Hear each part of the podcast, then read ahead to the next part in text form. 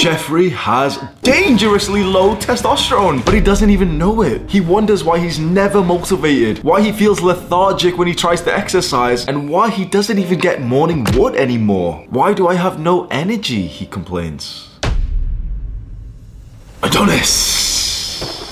Adonis has the highest testosterone possible. But this isn't from genetics. Adonis has spent years practicing good habits to optimize his levels. He was once extremely low in testosterone, but then he noticed the signs and made a change. Adonis understands exactly what Jeffrey is suffering from, and he knows just who can help. The CEO of testosterone. He tells Jeffrey about the five important signs of low testosterone, and Jeffrey suddenly realizes that he has all five. Jeffrey's great to have friends like Adonis and Jack and knows exactly what to do next. Just over a year ago, I got my testosterone testosterone checked twice, both times in the morning, fasted. You know, I followed all the protocols that you should do before the test, and both times my scores came back around 440 nanograms per deciliter for the total test, and the free test was somewhere around the expected equivalent of that. So 440 nanograms per deciliter for a fit, young, healthy young man, and you know that the range is between 270 to about 900. So I was pushing near the bottom of this range, and I had comparable results to 70 to 80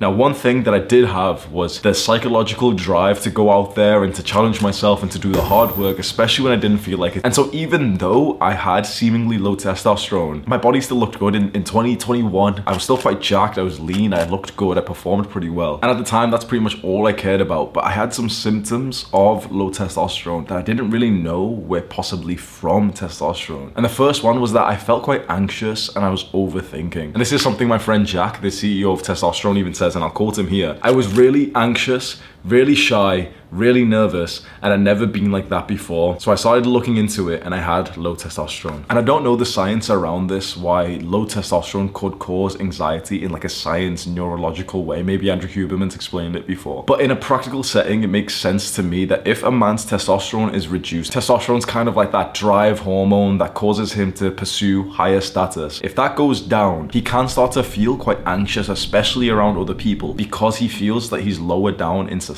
There was a blog post that I read a while ago, and it was a bunch of like, you know, pseudoscience things. The blog was called Wujo, and he was talking about anxiety and depression, and he explained them to in an evolutionary psychological way, where he said that men of low status will have anxiety and depression because they fear that the alpha male will kick them out of the tribe. Think about it, if you're really low down in the social status amongst your peers, you could feel quite bad mentally because you have this fear that you could be, for example, replaced, you could be banished from the tribe, and of course, we're not really in tribes anymore. We've developed a lot. But at least to me, it made sense that why it seems like the majority of guys who are quite low status feel anxious and depressed. And it could be explained with just low testosterone, but okay, but why would low testosterone cause anxiety and, and depression? What is the purpose? You know, the sciencey stuff makes sense and it gives this whole argument credibility. But what is the purpose of having anxiety and negative thoughts if you have low testosterone? Well, it's probably because you fear getting banished by the guy up there. And so it makes you neurotically think about ways that you can provide for your tribe. Of course, none of that is like proven scientifically. It just kind of made sense to me from some random blog that I read, and I was like, oh yeah, that, that, that does make sense. So if you ever do find yourself quite anxiously thinking,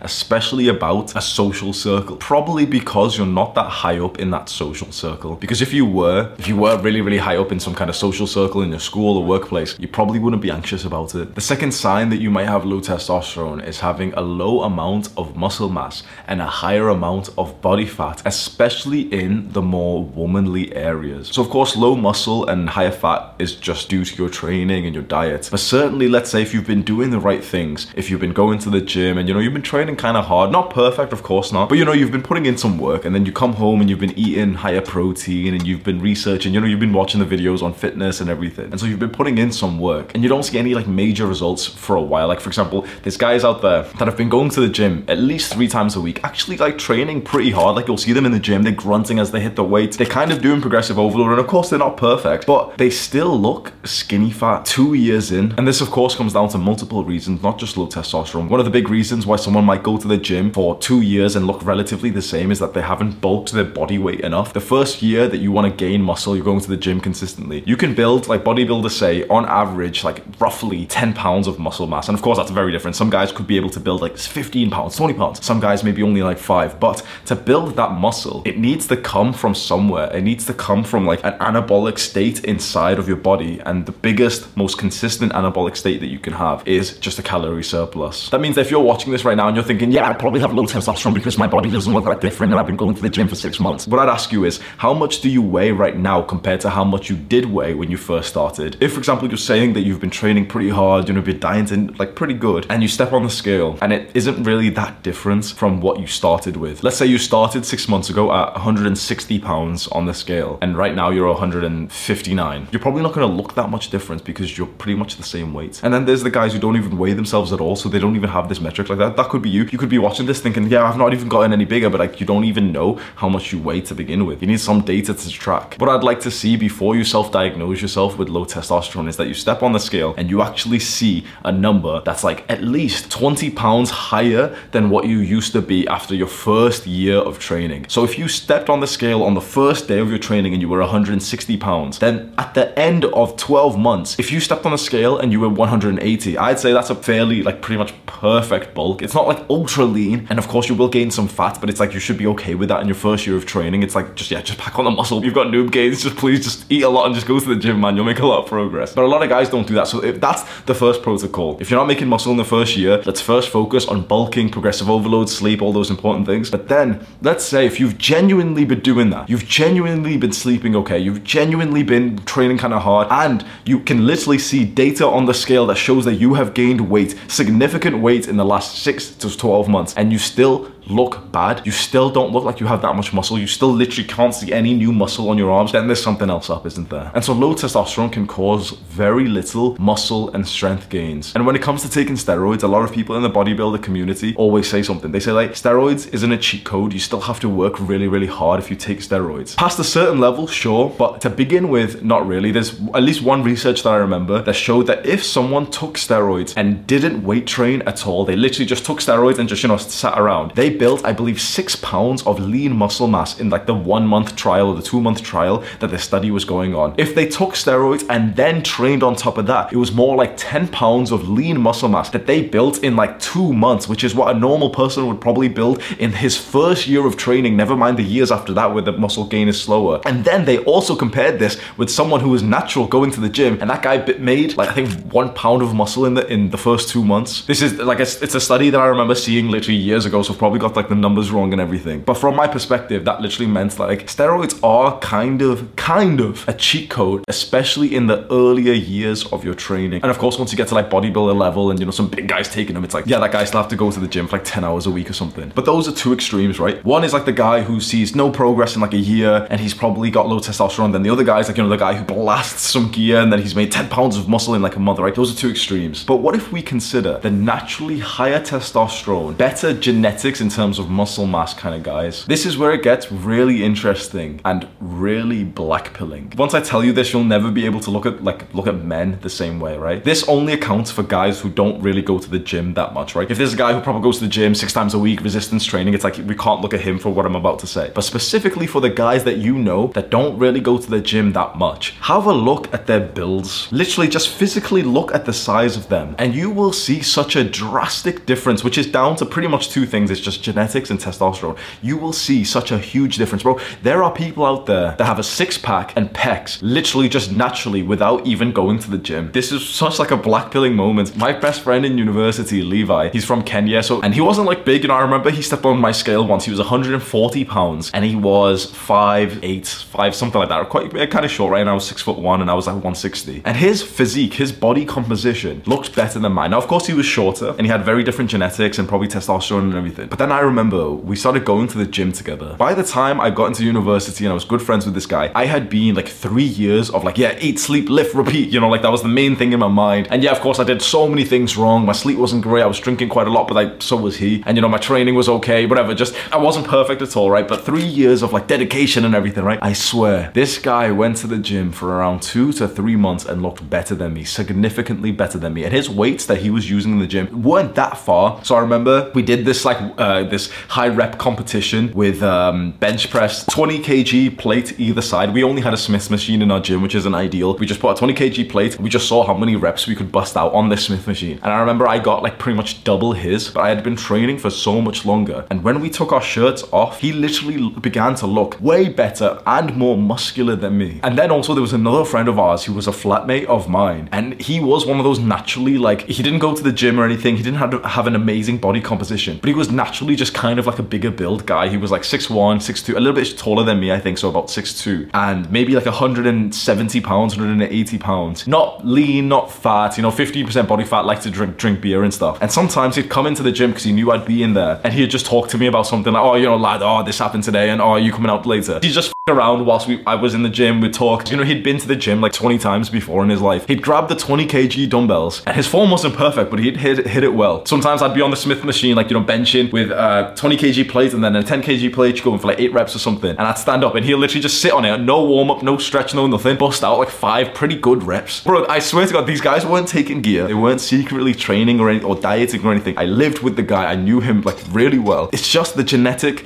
difference. And I think testosterone also plays a role in this. Some guys, you can literally just look and like smell the testosterone coming from him. You can literally just look at some guys and think, me, like that's a Neanderthal over there, bro. He's got four digit testosterone. And then there's you. And you got like fat titties, gynecomastia. I'm looking at myself in the camera, but I'm talking about myself, man. I got gyno. And so this is what I meant about the second part of this section. That a sign of low testosterone is not just about muscle mass, but it's also about fat gain, like higher fat gain, but also very unfortunately that if you've got low testosterone, you seem to develop fat in womanly areas, specifically your hips, your lower stomach, and your chest. Doesn't really look like a chest for most guys. Most guys' chests look like breasts. And you know, we can laugh about this, oh yeah, man boobs and stuff, but like this, honestly, it gets horrible. So I grew up with a medical condition called gynecomastia. There's different, like, you know, people who say different things, but from my understanding, it was that through puberty, my hormone levels were so messed up, my testosterone was so low, my estrogen was so high that I began to develop just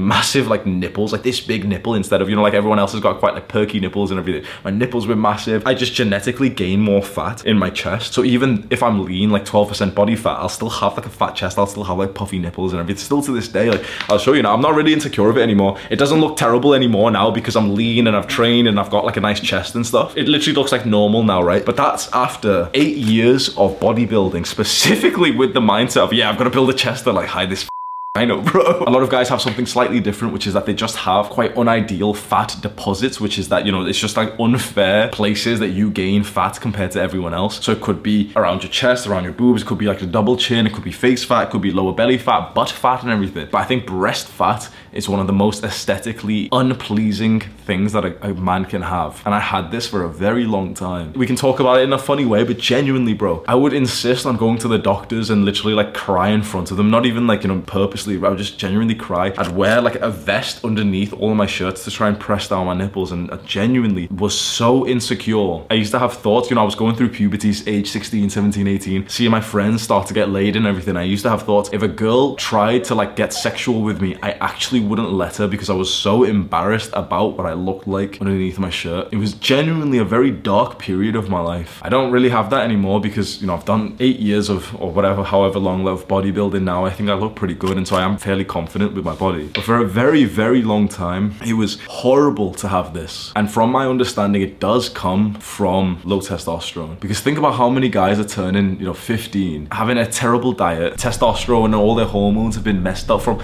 all this stuff around us. You know, there's talks of BPA in plastics can mess up testosterone, but then that's been disproven in terms of like plastic bottles aren't that bad for you. But we know that BPA, this like weird product, this thing, we know that that is actually really bad for your hormones and that no one's really talking about plastic bottles anymore. But now we understand that receipts, you know, when you buy something in the store and the cashier drills it in, gives you the receipt, we understand that those receipts have an absolute disgusting level of BPA. We're touching that on our fingers, touching it. Maybe you're touching your afterwards. Maybe you're putting the receipt like I did this, bro. And this is this is maybe a coincidence. This is maybe a conspiracy theory. But I just want to know, right? I used to grab the receipt, put it in my wallet, and a lot of guys do this. Right? A lot of guys put their receipt in their wallet, right? Put the wallet in my left pocket, and I'm pretty sure a lot of guys put their wallet in their left pocket. And then a varicocele started to develop. I literally had a medical condition where the veins in on the left side of my ball started to like tangle and inflame, and suddenly I had like a big clump of veins that I needed to just recently have surgery to remove. It is a coincidence that it was on the left side and that's where I kept the BPA receipts for literally a while, isn't it? Most men actually, if they do develop a varicocele, it's kind of it's kind of common to have like this clump of veins in your nutsack. Most men develop it on the left side. And just my conspiracy theory is just like I'm pretty sure most men put their phone on their right side and wallet with BPA loaded receipts on the left. And that's just like BPA, right? It's still like, you know, okay, that's some random one thing. Okay, just don't touch the receipts. But then there's even more when you look at the world around us. I don't think we can just leave it to like, you know, the real world stuff of like, yeah, you know, there's this chemical and this. When you look at the pressure of men being told to not really act like men anymore. When you see this channel here is being labeled as toxic masculinity, you know, we were just in the Times newspaper on an article written about Andrew Tate, the misery that men like him and us have caused. We have caused misery. This is what literally people from the real world think of us.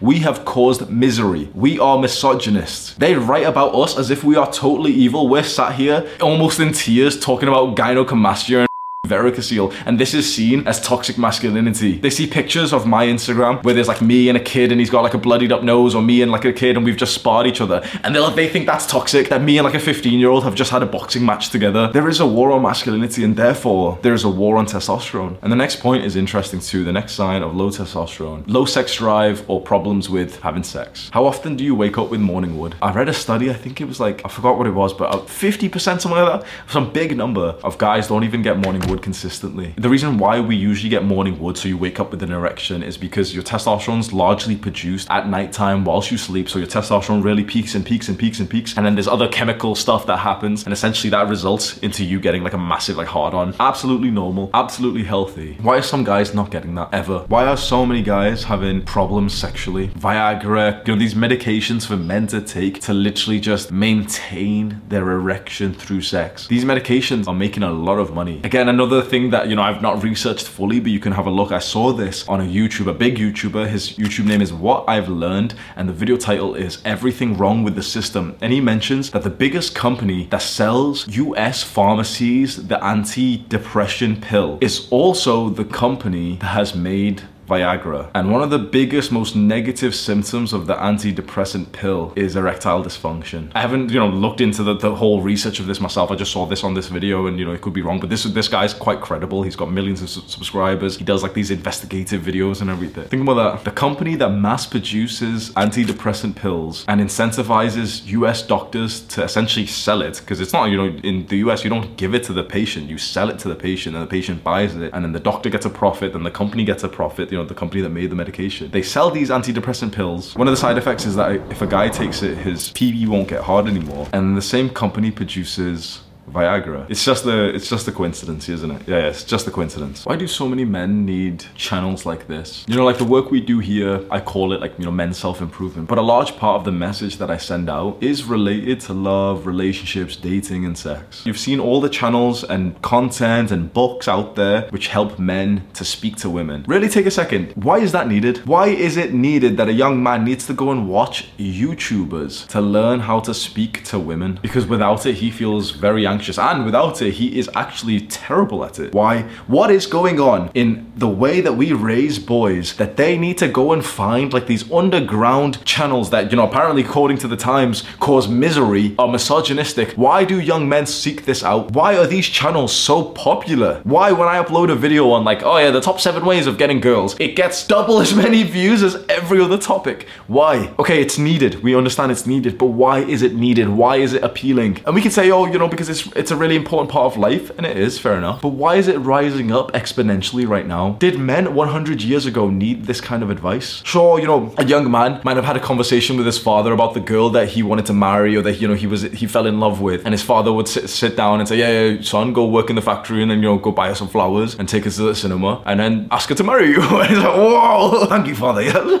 why is it that we need this like specific advice where I'm sat here telling you, okay, bro, bro, do this, right? When she replies in seven minutes, you reply in 14. And then make sure you never act like this. Make sure you act like this instead. Why is this needed? I think it's needed because the conditioning, the brainwashing, the propaganda that young men are going through on how to navigate their sex lives and their dating lives is ineffective, isn't it? The conventional advice of the world that you used to follow when you were a bit younger didn't really work out how you wanted. And if it did, if you did attract the girl and you got into an early relationship before you ever found like content like this, that relationship probably went pretty toxic because the dynamic was all messed up. They told you to open up about your feelings, your emotions, to cry in front of her, to show vulnerability. They told you to not act masculine or disciplined or stoic. They told you that watching is okay. They told you that weakness is okay. They told you that being fat is okay. They told you that you should respect the girl boss, the boss bitch. They told you that you should be a feminist. And then none of that even led to a happy relationship. When this is the common belief amongst people, and it's entirely unnatural for us to act in this way. It's unnatural for a man to act feminine. It's unnatural for a woman to act masculine. But we do it anyway because we've just been told, yeah, this is the this is the way to equality. Yeah, we, we, this is amazing. Yeah, equal rights. And then now no one's really happy anymore. People aren't getting into relationships anymore. People aren't really having children anymore. This messed up dynamic, which largely, this isn't around the world, by the way. That's a very important point. This dynamic of, you know, like masculinity, femininity being all muddled up into some grey androgynous zone. This is not happening in every country. You do realize that, right? There's some countries out there where the men are truly masculine and the women are truly feminine. But at least where I'm from in the UK and probably in the US, well, certainly in the US, it's all messed up. And so if you're from one of those countries, if you live in one of those countries, you probably feel quite mentally and physically just just weird because what you are supposed to be like, what you are supposed to do, you're being told, no, no, no, we're, we're not like that. All of this advice leads to relationship, especially sex issues, where you could literally be doing what should be the most intimate, most passionate, most mindful experience of your entire life, which is making love. You could be doing that whilst overthinking and feeling anxious. Think about that. This may be two absolute primal, 100% mindfulness present inducing activities that are absolutely sacred, that literally put you into a primal zone. There's two activities. Can you think of what they are? Oh, there's probably actually more. There's probably like maybe three. One is making love, the other one is fighting, and the third one is probably protecting your young, which relates to the second one. There's just a handful of absolute primal activities that should have been kept totally sacred. And now we have men who are making love who aren't even there. They're AFK in their own brains whilst their wife's there in front of them. They're thinking about the top seven tips that they've learned on how to make her orgasm seven times before they have sex. All of this pressure on men. If you can't get hard, it's your fault. If she doesn't get wet, it's your fault. So whilst this could be and is a sign of low testosterone, it's also just a sign of how messed up things are just in general, especially in Western countries. Saying it like that, like making love is one of our very few primal desires that should be kept absolutely sacred. And now it's been tainted with the overthinking that stems from the conditioning we've been through. If I can give you just one tip when it comes to, you know, I'm not some professional, but I've read books about this. If I can give you just one tip about making love, make it absolutely animalistic. As wild and ferocious and as primal and animalistic as you possibly can. Abandon the, the modern human version of yourself and go back to that absolute primal caveman that is within you. She will be deeply impressed. And what's interesting, at that point, you will not even care if she's impressed or not. You will just do as a caveman is supposed to do and she will melt inside of your arms. And of course, do this consensually, age appropriately and stuff. You get my point. Perhaps one of the, the most obvious once you understand this, and it's something I've learned from Dr. Andrew Huberman, is that when you are doing hard work, something that requires effort, it doesn't really feel good. So I want you to think back to some hard stuff that you've done over the last six months. Maybe you've been studying for an exam. Maybe you've been working some job and it's pretty hard. Maybe you've been going to the gym or trying to exercise. How does it feel when you work hard? When you are currently working really hard. Imagine you're doing a plank, you know, you hold yourself like this and it just hurts your core, right? And you're holding it for 30 seconds, 45 seconds, and it starts to hurt. How does that actually feel to you mentally? Does that feel bad? Because a lot of people show it in their face that it feels bad,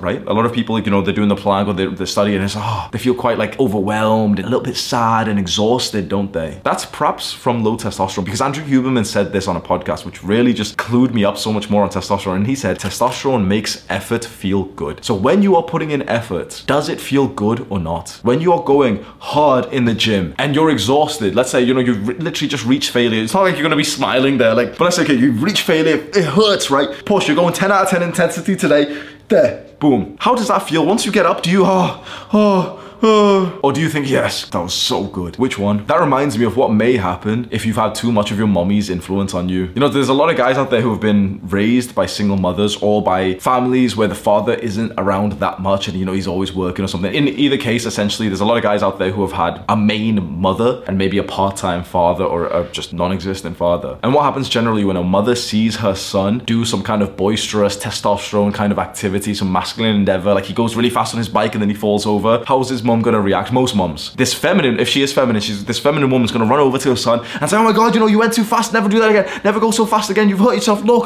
look, it's all cut up, it's okay, it's okay, baby, it's okay, it's, it's all gonna be okay, just don't go that fast anymore, you don't need to go that fast, why don't you just sit here with me? This seems, you know, as an exaggeration, but genuinely, like this, that isn't a crazy thing to believe, is it? That this scenario could happen? Because there's men watching this, a lot of men watching this, that can relate entirely to this experience, and I can too. When you're too close to your mother when you're growing up, and she's protecting you like this, and it's that few phrases that she says when you hurt yourself, like, oh, never do that again, never go so far again, why don't you just stay at home next time? That stays in your mind. Of course, you respect and appreciate and admire your mother, your parents, and so you take what they say seriously. And if you didn't, at that moment of falling down on your bike and you're grazing your knee, if you didn't have your masculine father next to you, perhaps this would have changed the trajectory of your life just slightly, but enough to make a huge difference after 10 years, 15 years. And suddenly, being a little bit adventurous doesn't feel good to you. It actually feels kind of nerve wracking and, and makes you feel anxious and quite sick. And if you do really push yourself, if you go to the gym and do a hard workout, maybe you, in your own mind, with your own words, say, oh yeah, that was really painful, I'm not gonna do that again, without really being conscious as to where that line of thinking stemmed from in the beginning. And now, if we make this a little bit more pleasant and we imagine that same boy who's going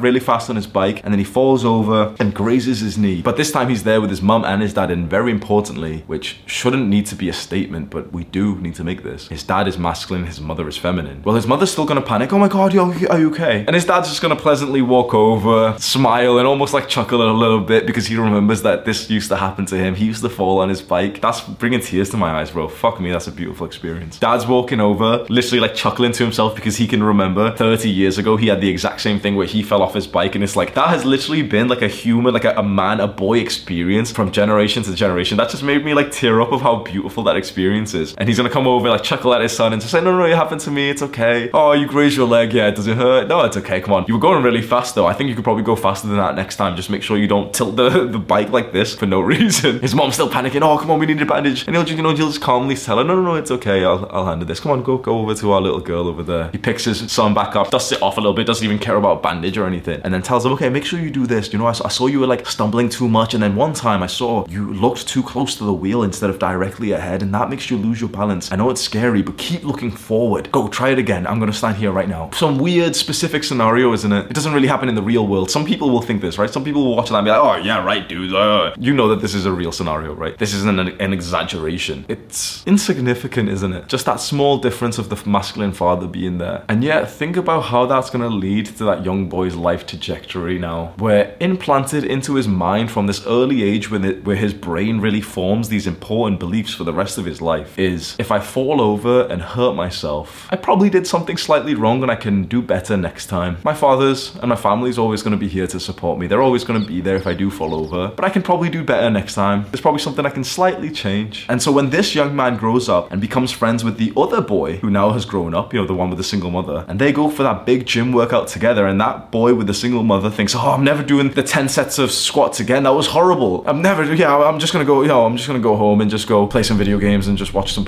this young man here with the masculine father figure, he's gonna go, man, that was so hard. Yes, he's gonna think it was hard and have a smile in his face. It was equally as hard for both of them. It was equally as painful. It was equally as stimulating. But just with the belief of one guy and different testosterone levels, one young man felt good about the effort he was making, one young man felt bad. And so I ask you again, over the last like six months, if you can pick out some hard things that you have done, how did it feel? Did it feel good or did it feel bad when you pushed yourself? If you're only gonna take one of these points, I'll probably just take this one. Go and do something hard and ask yourself, does this feel good? And maybe it's worth just for this experimentation, you know, to figure out if you've got low testosterone or not. If you don't want to go and get like an actual study, I'd highly recommend you just get one. But a lot of guys don't want to. There's a cost to it and everything. Just for this, if you want to go and find out if you've got low testosterone according to this sort of, you know, analysis of yeah, testosterone makes effort feel good, go and don't actually lie to yourself. Go and do something hard and genuinely ask yourself, does this feel good? And don't lie. Just for this one time. Just find out does it feel bad or good when you push yourself and you do something hard. Then from now on, make this pact with yourself, and I would do it with you, that any time from now on that you push yourself in a hard way, that you do some hard work, you almost delude yourself into thinking that you feel good, even if you don't. Sometimes I don't feel that good. You know, sometimes like